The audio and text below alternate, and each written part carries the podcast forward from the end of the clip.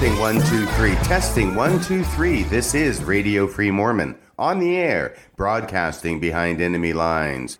Tonight's episode Radio Free Mormon, Defender of the Faith, Lecture 6. As faithful listeners to this program know, back in 1989, 30 years ago, I taught an institute class at the University of Texas at Austin dealing with the subject of defending the faith. There are a total of 12 such classes that I taught I have already posted the first five lectures in that series, and tonight I will be posting the sixth lecture. This lecture deals primarily with prophecies of Joseph Smith and defending Joseph Smith against claims that he was a false prophet because certain prophecies of his did not come to pass. Here I discuss prophecies in general, as well as going into detail on certain prophecies of Joseph Smith that are the most frequently attacked, including his Civil War prophecy as well as his prophecy that the temple would be built in Jackson County, Missouri in this generation, or in other words, in the generation in which Joseph Smith lived. I think you will find the contents of this lecture very interesting and perhaps very helpful if you seek to defend the church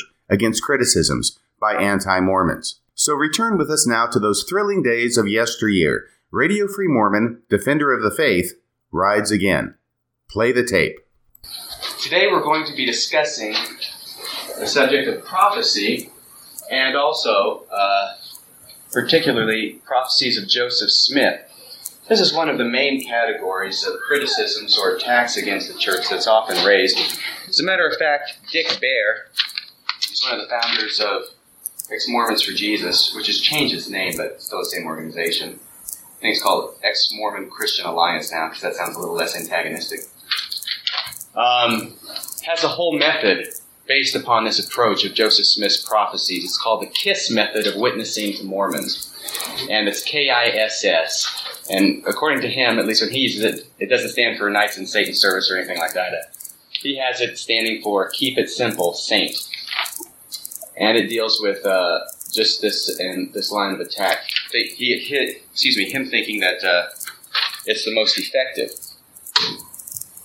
Let me read to you scripture from the Old Testament, Deuteronomy 18:20, which is invariably raised at the beginning of any such criticisms of Joseph Smith's prophecies. Deuteronomy 18:20 states, "But the prophet, oh, excuse me, 1822. Yeah, this is let's just read 1822, just that one verse. When a prophet speaks in the name of the Lord, if the thing follow not, nor come to pass, that is the thing which the Lord has not spoken, but the prophet has spoken it presumptuously.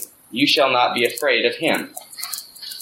So here is a test of prophets, which is brought up here by Moses, that uh, if a prophet prophesies something and it doesn't come to pass, hey, there's your clue right there. Well, so he's not a prophet. And I say he's not a prophet either. Why are you sitting here taking all my thunder? Okay.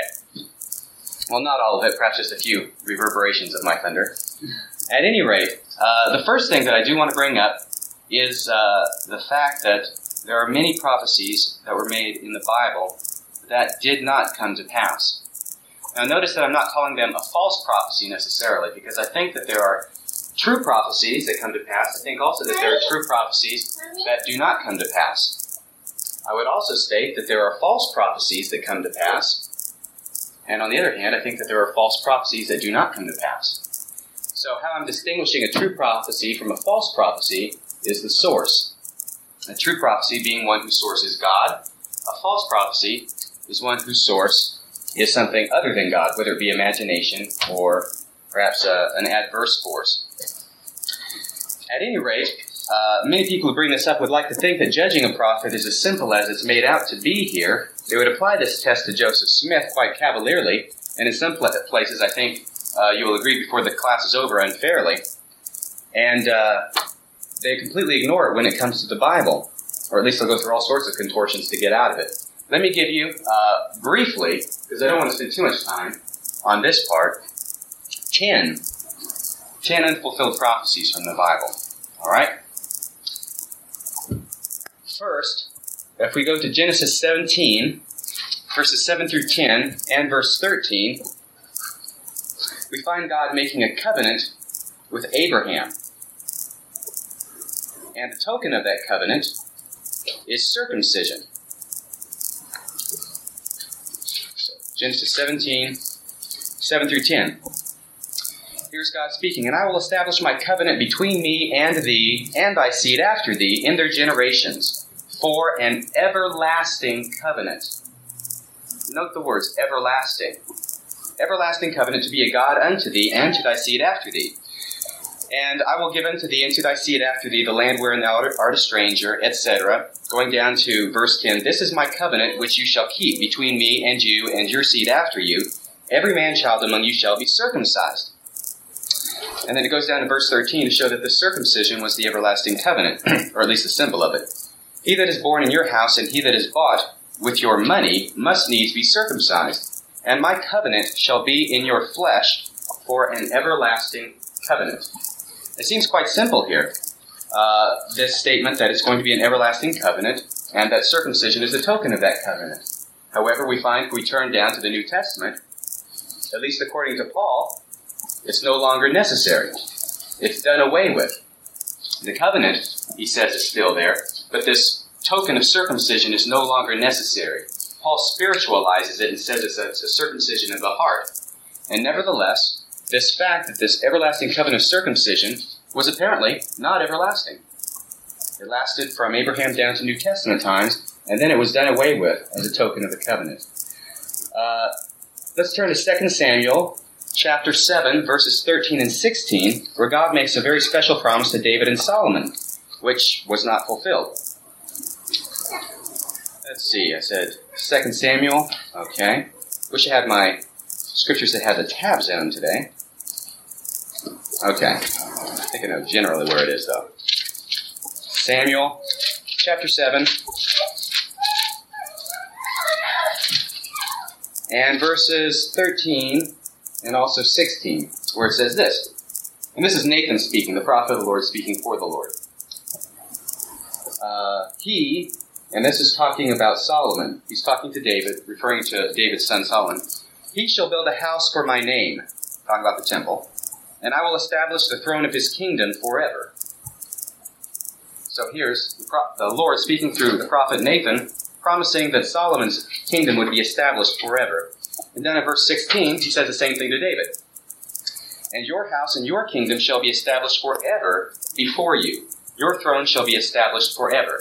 Even repeats it there for David. And yet, we know from our history, just what's recorded in the Bible, that that is not at all what happened. David's kingdom was established, Solomon continued it, and then what happened? Solomon's son Rehoboam, under his rule, because he was kind of heavy handed with the taxes, the nation was split so that there was one nation, Israel, on top, the other nation, Judah. Israel was destroyed in 721 by the Assyrians, carried away, and in 600 BC, uh, the bottom kingdom, Judah, was taken captive by the Babylonians. That's not exactly what I would call establishing a kingdom forever, at least not the way we understand those words generally. So, once again, this promise in a prophecy made by a prophet of the Lord, Nathan, to uh, Solomon and David, was not fulfilled. I'm not calling it a false prophecy note, but I'm simply saying it was not fulfilled. Exodus 19 and verse 6, where it is stated, let me make sure who's uh, stating this. Okay, this is the Lord speaking to Moses about the children of Israel. And he says, And you shall be unto me a kingdom of priests and a holy nation. And these are the words which you shall speak unto the children of Israel, speaking to Moses. Now, that was the plan that God had. That was his plan that they become a kingdom of priests, but it didn't work out that way. All the men were supposed to have had the priesthood. That's not the way it worked out. There was a slight, small incident with the golden calf by Moses were the Levites. And it's because of that that they that they that that tribe got the priesthood. And they didn't become a nation of priests, and they didn't really become much of a holy nation either, at least not up to the present time. And so I would consider that also a prophecy that was not fulfilled. Number four, I'm going to go ahead and summarize some of these so we don't have to read all of them. We have to have some time left for the, the main part of the lesson. Uh, in Jeremiah chapter 34, verses 4 and 5, Jeremiah prophesied that King Zedekiah would, quote, die in peace, unquote. That was his prophecy for Zedekiah, and we should know who Zedekiah is, especially because he was the king who was ruling when the Book of Mormon opens. It's the same Zedekiah. However, that very book of Jeremiah informs us in chapter 52, verses 10 and 11, what the fate of Zedekiah was. Zedekiah, it says there, saw his son slain before his eyes. He was blinded, chained, and thrown into a prison where he died. Now, someone might quibble with me about my understanding of the words die in peace, but I don't consider that a very good fulfillment of that prophecy.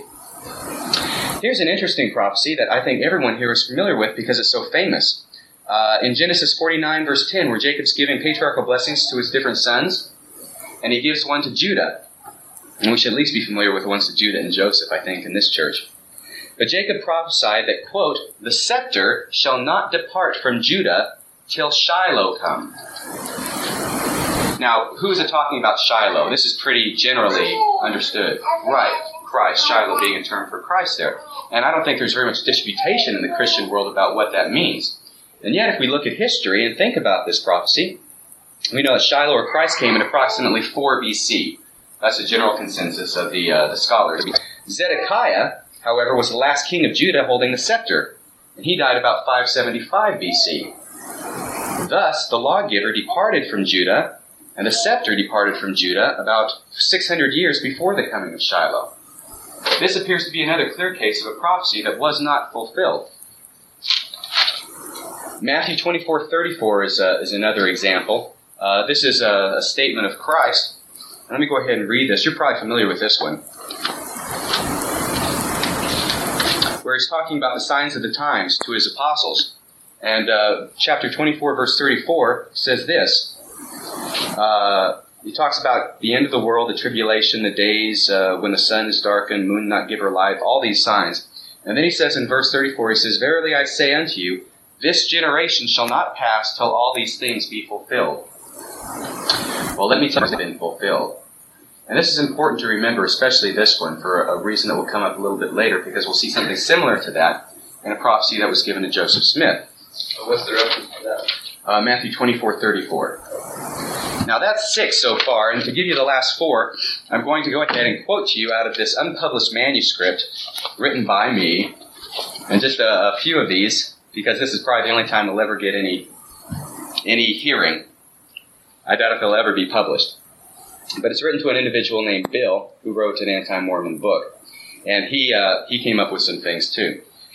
Um, I'm quoting here from the manuscript. At the opening of your uh, answer, you haul out Deuteronomy 18:22, that old measuring rod of prophets, which does indeed say that it takes only one false prophecy to make a false prophet. The only problem with this measuring rod is that in the hands of children, it can often do more harm than good, laying waste to many prophets who actually were true prophets of God. For example, if we say that any prophet who makes an incorrect prediction is a false prophet, then we will have to start tearing pages out of the Bible right and left. To wit, let's begin by tearing out the book of Ezekiel. That prophet made a scathing prophecy against the city of Tyre, saying that God would let Nebuchadnezzar, king of Babylon, utterly destroy the city. You'll find that reference in Ezekiel 26, verses 1 through 14. History records that Nebuchadnezzar did indeed attack Tyre, but that in the end his attack utterly failed. The city remained and was not destroyed till hundreds of years later.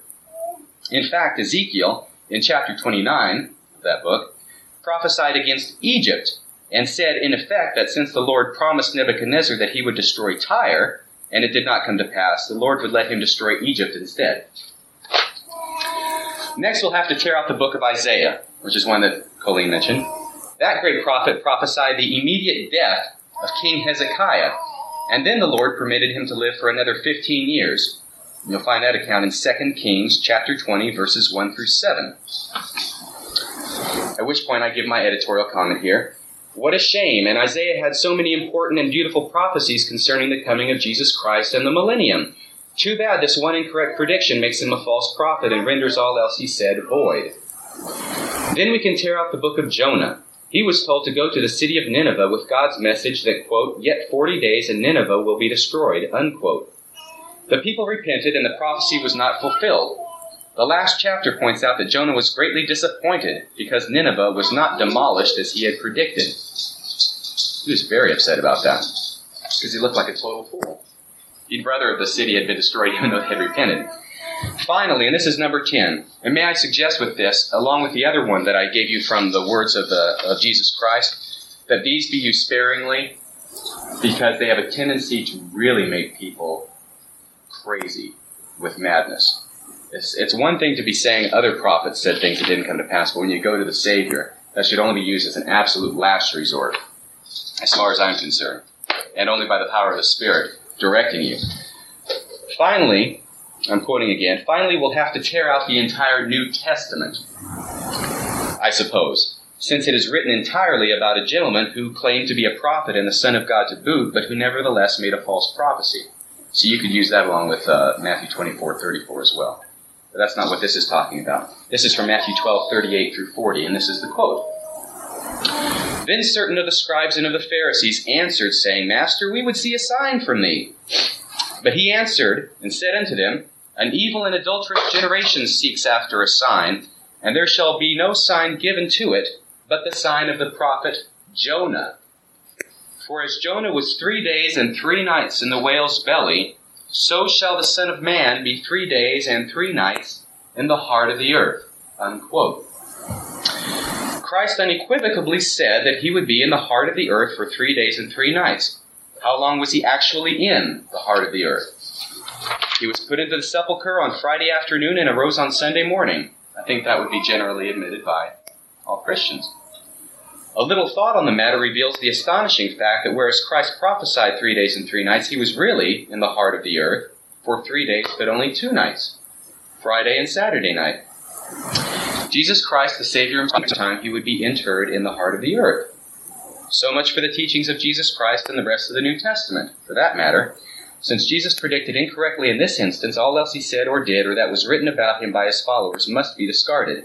You see what havoc little old Deuteronomy 20, 18 can wreak, Bill. Those are 10 prophecies coming from the Bible that were not fulfilled. Now, there are different reasons I would submit to you why a prophecy may not come to pass besides just the fact that it was a false prophecy. Let me make it perfectly clear I'm in no way trying to undermine anyone's faith in the divinity of Christ or in the veracity of the words of any of the biblical prophets. What I am trying to make perfectly clear is that sometimes prophecies simply do not come to pass, and we humans don't always know the exact reasons why. Oftentimes it is possible that a true prophecy does come to pass, only we do not comprehend or understand the fulfillment when it occurs. In many cases, it is, it is quite probable that we simply misunderstand that, or misunderstood the nature of the prediction, so that when it does come to pass, we are still looking for a different type of fulfillment which has not happened. When that different type of fulfillment fails to appear, we are all too prone to hastily label it as a false prophecy, when in actuality the prophecy may have been perfectly true, but our interpretation of it was an error. Still, other times we tend to put unwarranted time restrictions, time restrictions on the predictions of the prophets, saying in our arrogance that if they have not yet come to pass, then they are false prophecies, when it is still possible that they may be fulfilled at some future date. Then there is a large class, I feel, perhaps the largest class of prophecies, which do not come to pass, which fail to come to pass due to the unworthiness of the promised recipients a prophecy of good to, to a group of people which doesn't come to pass because they didn't merit it. On the other hand, prophecies of destruction and death have been averted due to repentance and renewed righteousness of the people. And that is a good example, or Jonah, in other words, is a good example of that. It was prophesied that the city of Nineveh would be destroyed. And note, read that book, please. It's very short. It's not one of these terrible ones like Chronicles or anything. I mean, you can read it. There's a story. It's interesting and, it, and it's pretty brief. But uh, there's no condition attached to that. No express condition at all in that prophecy. He goes up there. The word of the Lord comes and says, "Go teach these people and tell them that in 40 days Nineveh is going to be destroyed." So he says, "Okay." And of course, he didn't just say "okay." He went running off, you know, in the, in the, the big fish and everything. But finally, he went out there and he, he talked to Nineveh and he said, "40 days and you're going to be destroyed." And they took it to heart. They put on sackcloth ashes. They repented. They turned from their wickedness. And the Lord said, Great, this is what I wanted. They're not, they're not going to be destroyed. And as I said before, Jonah was very upset. His prophecy didn't come to pass. He looked like a total idiot. At least he felt he did. So he's very upset with the Lord about that. But this is a good example of that. As a matter of fact, this principle, this principle of uh, good things, good prophecies not coming to pass because of wickedness, and bad things not coming to pass because of righteousness on the part of the people, is expressly enunciated within the pages of the Bible in Jeremiah chapter 18. This is a very important reference to know in this context. Um, Jeremiah. Okay. Chapter 18 and verses, let's see, 7 through 10. And note he says exactly what I have just told you here. At what instant I shall speak concerning a nation to pull down and to destroy it, if that nation against whom I have pronounced turn from their evil, I will repent of the evil that I thought to do unto them. And at what instant I shall speak concerning a nation and concerning a kingdom to build and to plant it, if it do evil in my sight, that it obey not my voice, then I will repent of the good wherewith I said I would benefit them. Keep that second part especially in mind because that figures prominently in the early history of the church and the establishment of Zion, which was promised them but was not fulfilled at that time. And the reason why is because of their, their wickedness. They did evil in the sight of the Lord and would not keep his commandments which he had given them. Let's go on now to some particular criticisms, criticisms of prophecies of Joseph Smith. Let me preface it by saying that Joseph Smith made more prophecies that saw literal fulfillment than any other prophet you're going to find in the Bible, and that includes Jesus Christ. By a long shot. And I don't mean at all to mean Jesus Christ, so I'm sure if someone gets a hold of it, it will be used in that way. But it's a fact. Well, the reason for that is because if you if you read all the out loud, if you read all the words that Christ spoke in the New Testament, it takes what 30, 40, maybe minutes, maybe long. an hour. It's because we don't have the records, It's not because he didn't have the prophecy. Yeah, and we can we can feel that way. Of course, we got you know no proof that there's anything else out there, and that's a good point. Of course, a lot of times you know that works against us because there's so much that Joseph Smith said just as, as a person, you know, that's kept and recorded, whereas Jesus Christ, you know, was cut out a long time ago, or any of his apostles. Um, however, this fact about all these prophecies that Joseph Smith made that came to pass is very often Decker, who of course is a prominent anti-Mormon, very prominent, uh, is fond of saying that he formed a committee to study the prophecies of Joseph Smith. They found 62 of his prophecies, and uh, 58 of them failed and only four of them came to pass, and they were very simple ones. And then he was often uh, fond of making a sardonic, sardonic statement that Jeane Dixon has a better record than that. And uh, I don't know if she does. I kind of doubt it, but that's kind of that's irrelevant because what he's saying isn't true. Um, I have a book which some of you may have read or seen. It's called The Prophecies of Joseph Smith. I would recommend this book to you. It was a study done about prophecies of Joseph Smith done by Duane S. Crowther, who's a member of the church. And in addition to much other material within it, he records and documents 141 prophecies that Joseph Smith made and their literal fulfillment. 141 prophecies that Joseph Smith made that have already been fulfilled, that don't apply to future times yet, and can still see fulfillment in the future. First, we need to deal with a tremendous, tremendously uh, incredible prophecy that Joseph Smith made concerning the Civil War, Section 87 of the Doctrine and Covenants, the prophecy on wars. Because this is such a remarkable prophecy for accuracy and fulfillment and what it talks about, it is the anti Mormons' first target when they begin talking about prophecies because they have to do away with this immediately. They have to attack it and try and discredit it because it is so remarkable. As a matter of fact, there was a circular that was distributed on campus by the Great Commission Fellowship on UT campus over here, which just had a few blurbs on it about you know how terrible Mormons are. It had one thing about Joseph Smith, and it said, uh, I was quoting, although Joseph Smith guessed the coming of the Civil War, he got most of the details wrong, end quote. So first off, you have to understand the mindset. If Joseph Smith ever prophesies anything correctly, it's a guess. He guessed the coming of the Civil War, but then he got most of the details wrong, is what they say which is not correct at all. He got the details right, which is what is what is amazing. But uh, that's the mindset. If he gets something right, he guessed it. If it's wrong, it's a prophecy.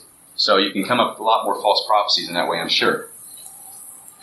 Um, let's go ahead and turn to section 87 and just read briefly the part of it that's uh, pertinent here. I'm sure you're all familiar with it where he says this, starting with verse 1 Verily, thus saith the Lord concerning the wars that will shortly come to pass, beginning at the rebellion of South Carolina, which will eventually terminate in the death and misery of many souls, And the time will come that war will be poured out upon all nations, beginning at this place. For behold, the southern states shall be divided against the northern states, and the southern states will call on other nations, even the nation of Great Britain. Interesting detail.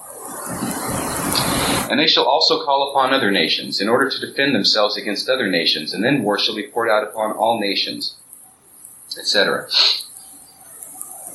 Basically, these first three verses deal with what we're talking about. Now, I have heard ministers, and I won't mention any names, but say that he, uh, Joseph Smith got details wrong, such as the fact when he said the southern states will call upon other nations, even the nation of Great Britain, for help. I wonder if they ever attended their history classes. Apparently not, because that is exactly what happened. They did call upon Great Britain for help. Another uh, line of attack that they will often use is to say, well, look, sure, the Civil War happened, but it didn't end up being this great war that included all nations. It wasn't, you know, this little group here, over here, a bunch of states in the north and a bunch of states in the south. And yet that's not what the prophecy is stating. They would like it to say that, I'm sure, but that's not what it says. Um, where it says in verse 3, they shall also call upon other nations. In other words, Great Britain will also call upon other nations in order to defend themselves against other nations. Now, that sounds very familiar to me. Especially we think about World War uh, II. And I can't say exactly World War One, but I think that was probably a similar instance there, where they definitely needed other nations' help. And I can think of one nation in particular that they called upon because I'm a citizen of it. And then war shall be poured out upon all nations. And I think we're living in a day where we're seeing that fulfilled. The war is indeed being poured out upon all nations. So, I would say that that is a detail, several details right there that are absolutely correct, that there's no way Joseph Smith could have known these. Now, generally, also, the main attack on this is that, well, this is something that was common knowledge back when this revelation was given. It was given December 25th, 1832. I'll say this is common knowledge. Everybody knew that there was troubles between the North and the South, and that there was starting to be a, a schism between the two, and that war would break out. This is true, and I want to just deal with this um, briefly, at any rate. But the amazing thing is that Joseph Smith prophesied that war would occur for a completely different reason than the reasons that existed then. Okay? His reasoning he gave was different. And let me quote to you a little bit here. The fact that this was general knowledge at the time wasn't tried to cover up by Joseph Smith. He writes it in the History of the Church in his own journal. This is found in Volume 1, page 301, where he writes this. Uh, the prophet Joseph Smith wrote that the quote, appearances of trouble among the nations became more visible this season than they had previously been since the church began her journey out of the wilderness. The ravages of the cholera were frightful in almost all the large cities of the globe. The plague broke out in India, while the United States, with all, amid all her pomp and greatness, was threatened with immediate dissolution. The people of South Carolina, in convention assembled in November, passed ordinances declaring their state a free and independent nation and appointed Thursday, the 31st day of January, 1833, as a day of humiliation and prayer to implore Almighty God to vouchsafe His blessings and restore liberty and happiness. For even then there were rumblings, and South Carolina had shown the spirit of rebellion. It was not, however, and this is a point I want you to, to listen to especially, it was not how to predict in the detail which the Lord revealed to Joseph Smith what was shortly to come to pass as an outgrowth of the Civil War and the pouring out of war upon all nations. Now, Joseph Smith received this revelation. I want you to put yourself in, in his position, and I think this will be extremely enlightening.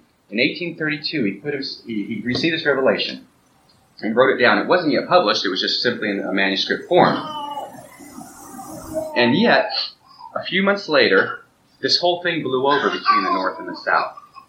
It all blew over because it didn't happen. It didn't come to pass. And yet Joseph Smith sort of has this revelation here written down that it was going to come to pass, okay? Everything is going over. It's all fine. And by the reason, let me also, no, let me not get to that yet. Okay. Everything's all fine. The union's at peace again. And Joseph Smith has this revelation. What does he do? He did not try and hide it. He didn't try and, you know, just sort of say, you know, hide it away and tell anybody who knew about it, okay, I didn't receive this revelation. He went ahead and he published it anyway. And as a matter of fact, later on, in 1843, 11 years later, when the whole issue of nullification and secession had apparently died away, the prophet again stated, this is from Doctrine and Covenants, section uh, 130. Uh, I have to look it up here. Verses 12 and 13. It's also History of the Church, Volume 5, page 324.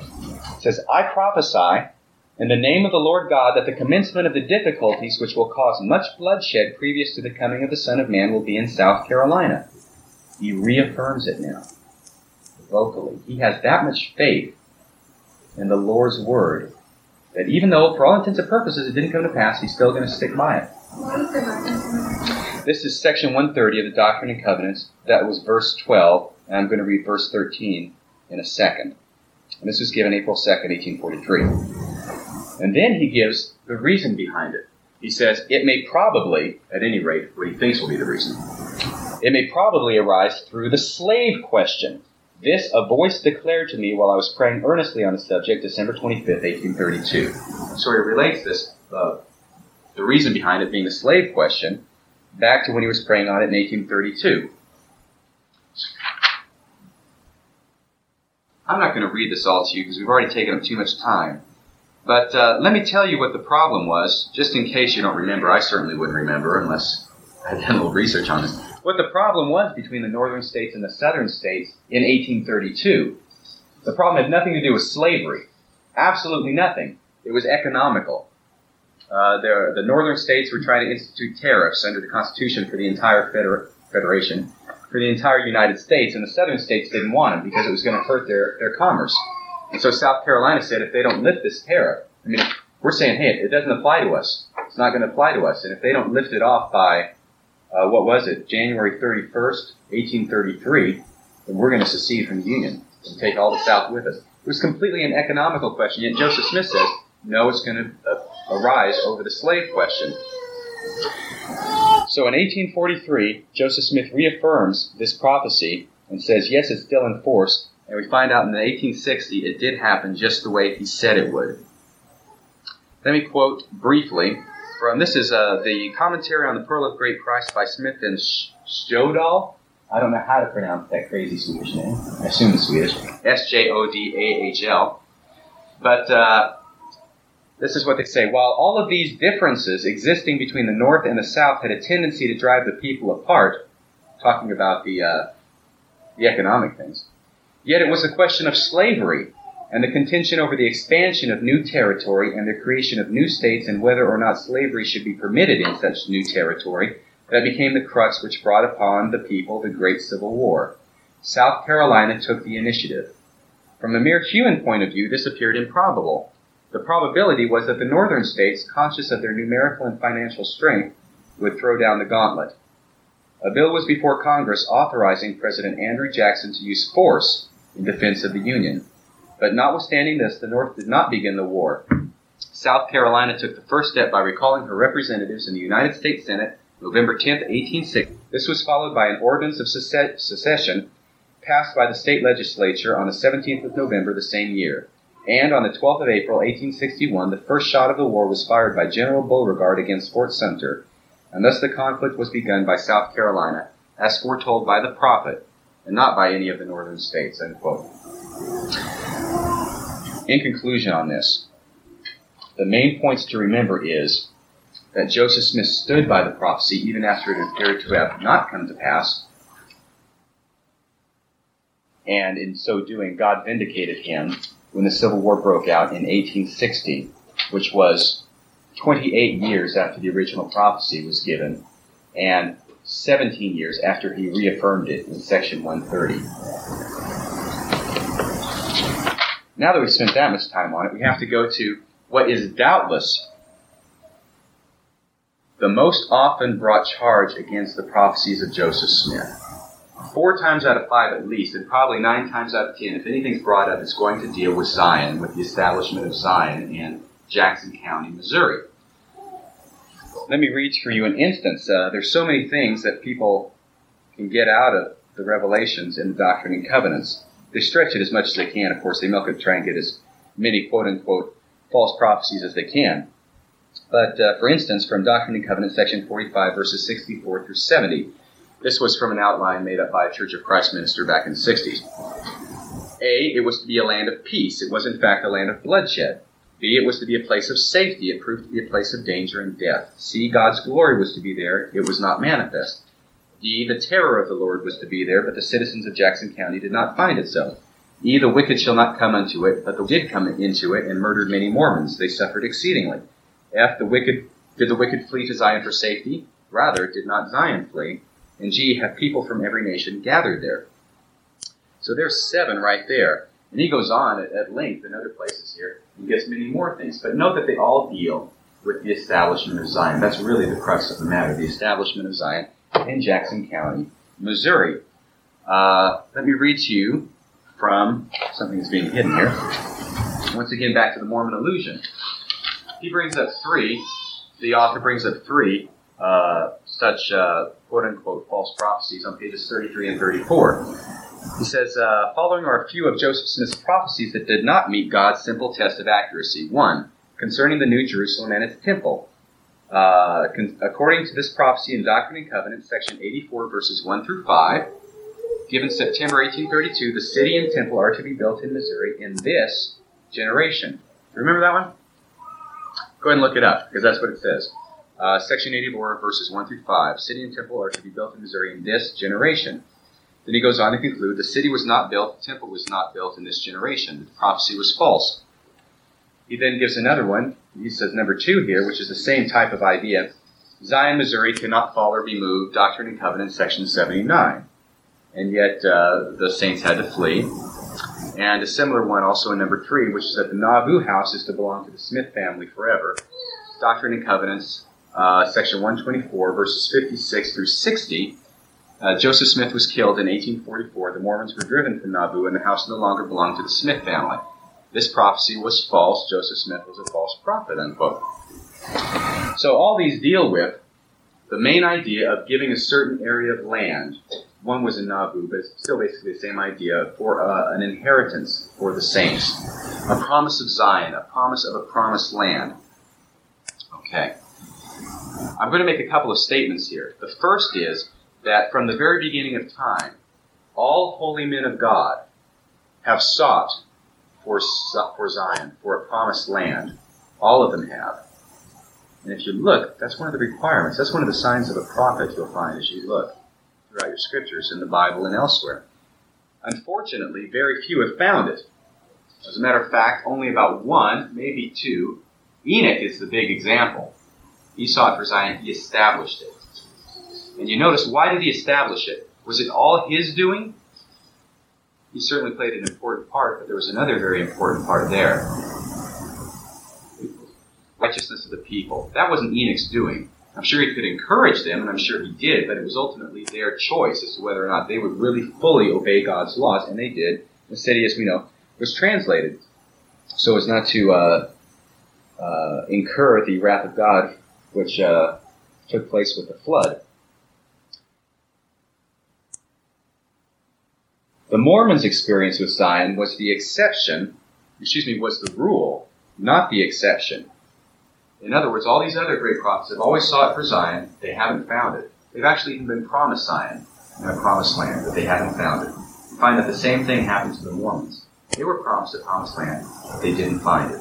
We'll find eventually that the reasons that, they, that the Mormons didn't find Zion at that time was the same reason that holy prophets of old did not find an established Zion. The very fact that Joseph Smith sought after it and tried to establish it is a witness that he really was a prophet of God. Look around you. How many people do you see trying to establish Zion? You look at, I don't know, Jimmy Swaggart. Uh, of course, he has other problems on his hands right now. But, you know, you don't see that. But this is a sign. Let me read to you from Doctrine and Covenants, section 45, verses 11 through 14.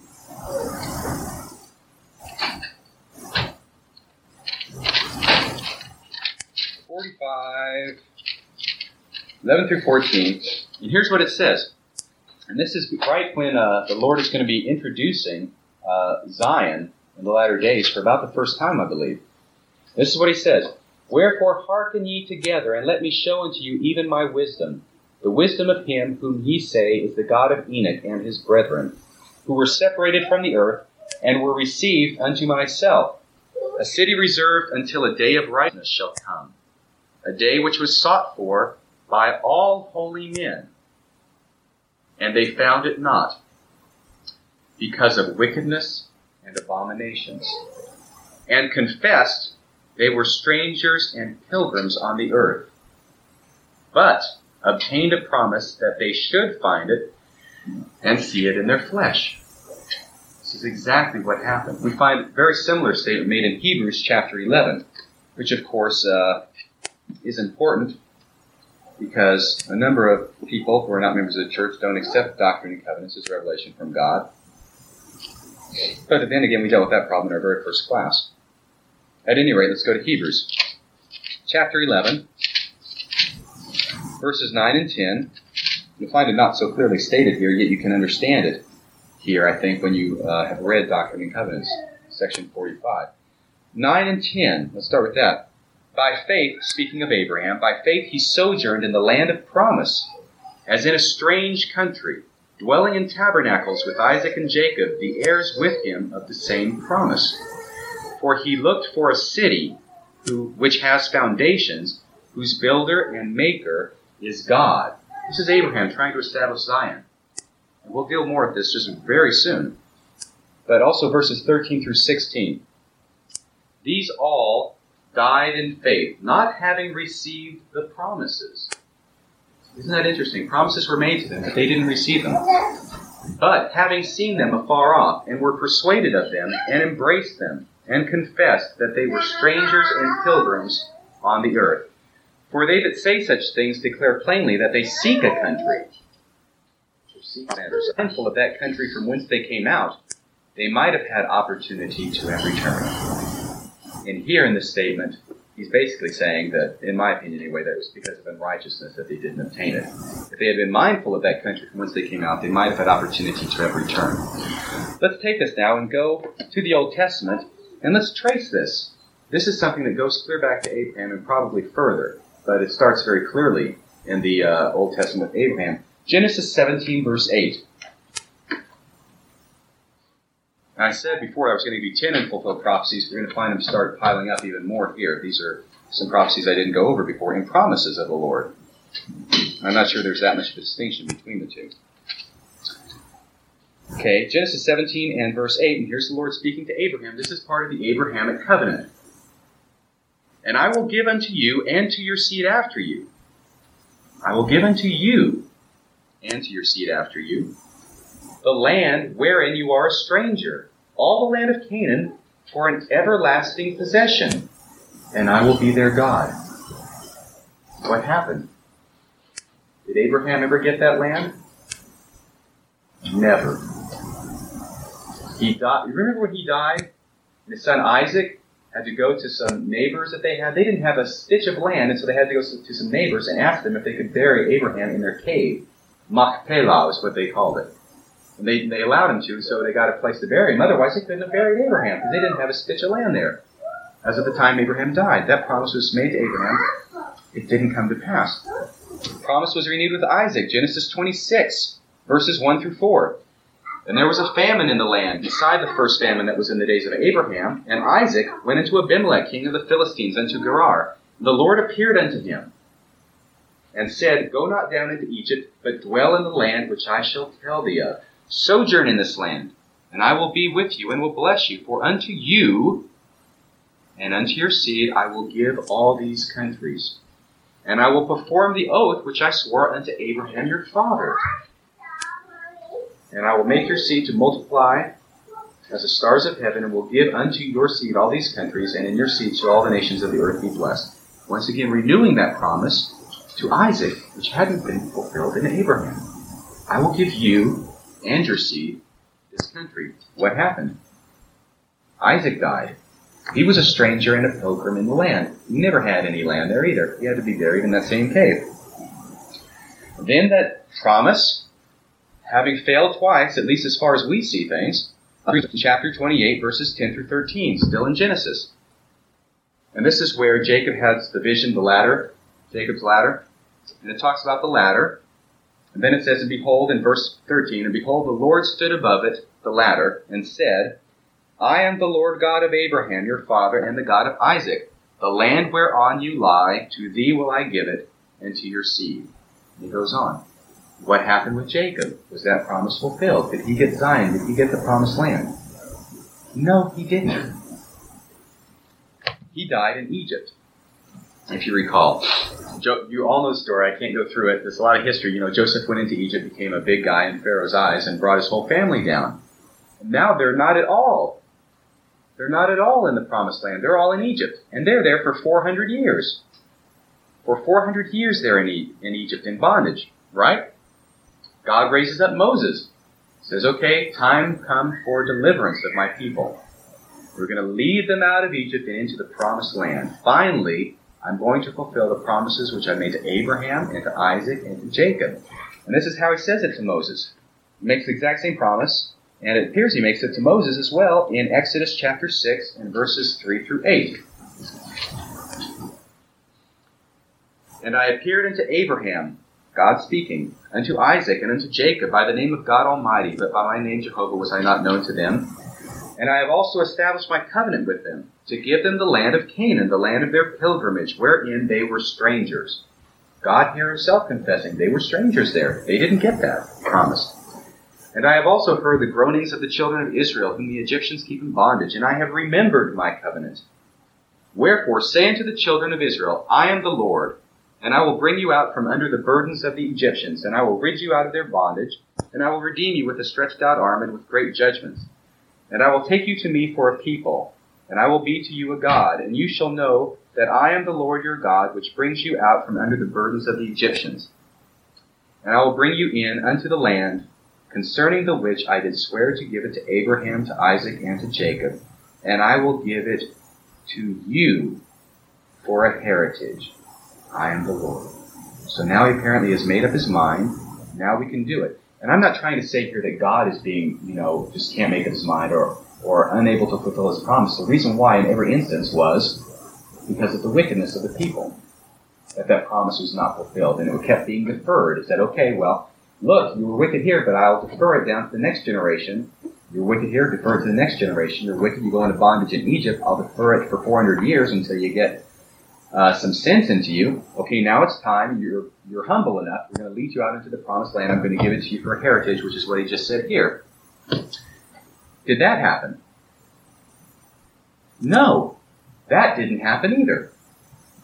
Because once they got across uh, the wilderness, they got to the promised land. We all know what happened. They sent in 12 spies to scout out the territory. They brought back all sorts of great stuff to show us a great land. But unfortunately, they also saw a bunch of giants, very big guys, looked like they'd be tough to beat. And they came back and told that to the people, and they said, No, we really don't have enough faith in the Lord. We don't think that He can really lead us enough to take care of these giants. Because of that lack of faith, we all know what happened to them. They wandered in the wilderness for 40 years until they all died. So, once again, this promise that we just read in Exodus chapter, what was it? 6 verses 3 through 8, that Moses gave, that God gave to Moses to give to the children of Israel, wasn't fulfilled. It was not fulfilled. Because of their wickedness, their lack of faith, they all died in the wilderness, and there were only two who originally left from Egypt who made it into the promised land. Anybody tell me who those were? Good trivia question. Aaron? No. Aaron died even before Moses. Joshua was one. Joshua. Yes. I knew that one. Joshua was one, and let me think if I can remember the other one. Um, can't remember right now. It may come back to me, but there was another. Another one who was righteous enough. The only two. There were the two spies who went in and came back and said, "We can do it." And that those are the only two people who made it through the forty years and into the land. So eventually, now after those forty years, they make it into the the land of promise. And I can't go into all this other stuff, but you know they didn't get it automatically. They had to fight for it every inch of the way. And it was only until the time of David, actually, that they kicked everybody out. And finally, it was that long before they finally kicked all the inhabitants that had been there originally out and took the land for themselves. And then we know what happened under Solomon, and then under his son, and then it was divided, and, and so forth. But once again, the reason why these promises were not fulfilled was because of wickedness on the part of the people. Otherwise, God would have fulfilled those promises. And in the same way, Joseph Smith received revelations on Zion. He received the exact same types of promises that Zion would be established in this generation. The temple would be built. These are promises that, that God made to Joseph Smith. And yet it did not happen. And why not? Because of the wickedness of the people. And I just want to read here from Doctrine and Covenants, section 105, verses 2 through 6. And we'll get right to that. Uh, 105, verses 2 through 6, where the Lord makes that very clear. That it was because of me to you, were it not for the transgressions of my people, speaking concerning the church and not individuals, they might have been redeemed even now. But behold, they have not learned to be obedient to the things which I required at their hands, but are full of all manner of evil, and do not impart of their substance as becomes saints to the poor and afflicted among them, and are not united according to the union required by the law of the celestial kingdom. And Zion cannot be built up unless it is by the principles of the law of the celestial kingdom. Otherwise, I cannot receive her unto myself. And my people must needs be chastened until they learn obedience, if it must needs be by the things which they suffer. That is the main crux of the matter as to why they were not allowed to have Zion, why the promises weren't fulfilled. It's the same reason that the promises were not fulfilled to Abraham, Isaac, Jacob, or Moses. It wasn't a reflection on them individually, their righteousness, or their prophetic status. It was a reflection on the people around them and their activities and their wickedness. Yes. Okay. Some of the property which was promised to the Smith family was given to them as a blessing. And we have the scripture which says, There is a law irrevocably decreed in heaven upon which all blessings are predicated. The only way to get a blessing is by obedience to the law. In other words, we read into that, you are given this conditionally as long as you are obedient. Right, and many, and many, and I think most prophecies, at least of good or evil to a certain people or person, are predicated, are, obviously conditional. Yeah, but any any Latter Day Saint prophecy which, which uses the word blessing, Uh-huh. uh, we automatically read into that as being conditional the legends. That's a good point. We immediately, of all people, should understand that, especially when reference to the, uh, the verse that you just quoted from the Doctrine and Covenants. Well, believe it or not, I've got about twice as much material here, and I thought I would cover it all today. I have to go into this not next week because next week is spring break. As if I have to remind any of you who are students about that. but the week after that. Um, there's a few more things I wanted to say about Zion, although I think we've covered the bulk of it, and I think it's pretty clear what happened. And I think it's pretty clear also what needs to happen before Zion can be established, even as it has been prophesied. My only hope is, my only hope is that it, you know, from Abraham's promise to the time the children of Israel eventually went into the promised land and possessed it under Joshua, that was over 500 years. There'll be less than 500 years between the time that, that Joseph Smith got that promise and the time that we'll be able and righteous enough and humble enough to go in and take uh, Jackson County, Missouri as our inheritance. A few other things, like I said, that I want to talk about next week. And then there are a few other um, uh, quote unquote prophecies that Joseph Smith made. A lot of times when people criticize prophecies that Joseph Smith made, you look at them and say, well, wait a second, that's not a prophecy in the first place. Or in the second place, you'll find that the source isn't Joseph Smith, it's someone very antagonistic to Joseph Smith, etc. But like I said, this these prophecies concerning Zion are legitimate prophecies. They're from a legitimate source of doctrine and covenants, and there's a legitimate reason why they didn't come to pass. And it's the same reason as in the Bible. And once again, if a person refuses to accept Joseph Smith as a prophet based upon that, then by the same token, if they're going to fare, they need to refuse to accept Abraham, Isaac, Jacob, and Moses as prophets on the exact same basis. And I'll wager to you that they would be unwilling to do that. We need to have a closing prayer. Mike, you're smiling. Uh, I guess you want to give it. Is that, is that what the smile means? Okay, thank you. So that concludes Lecture 6 of my 12 lecture institute class at the University of Texas at Austin in the spring of 1989. That's about all for tonight. Until next time, this is Radio Free Mormon, signing off the air.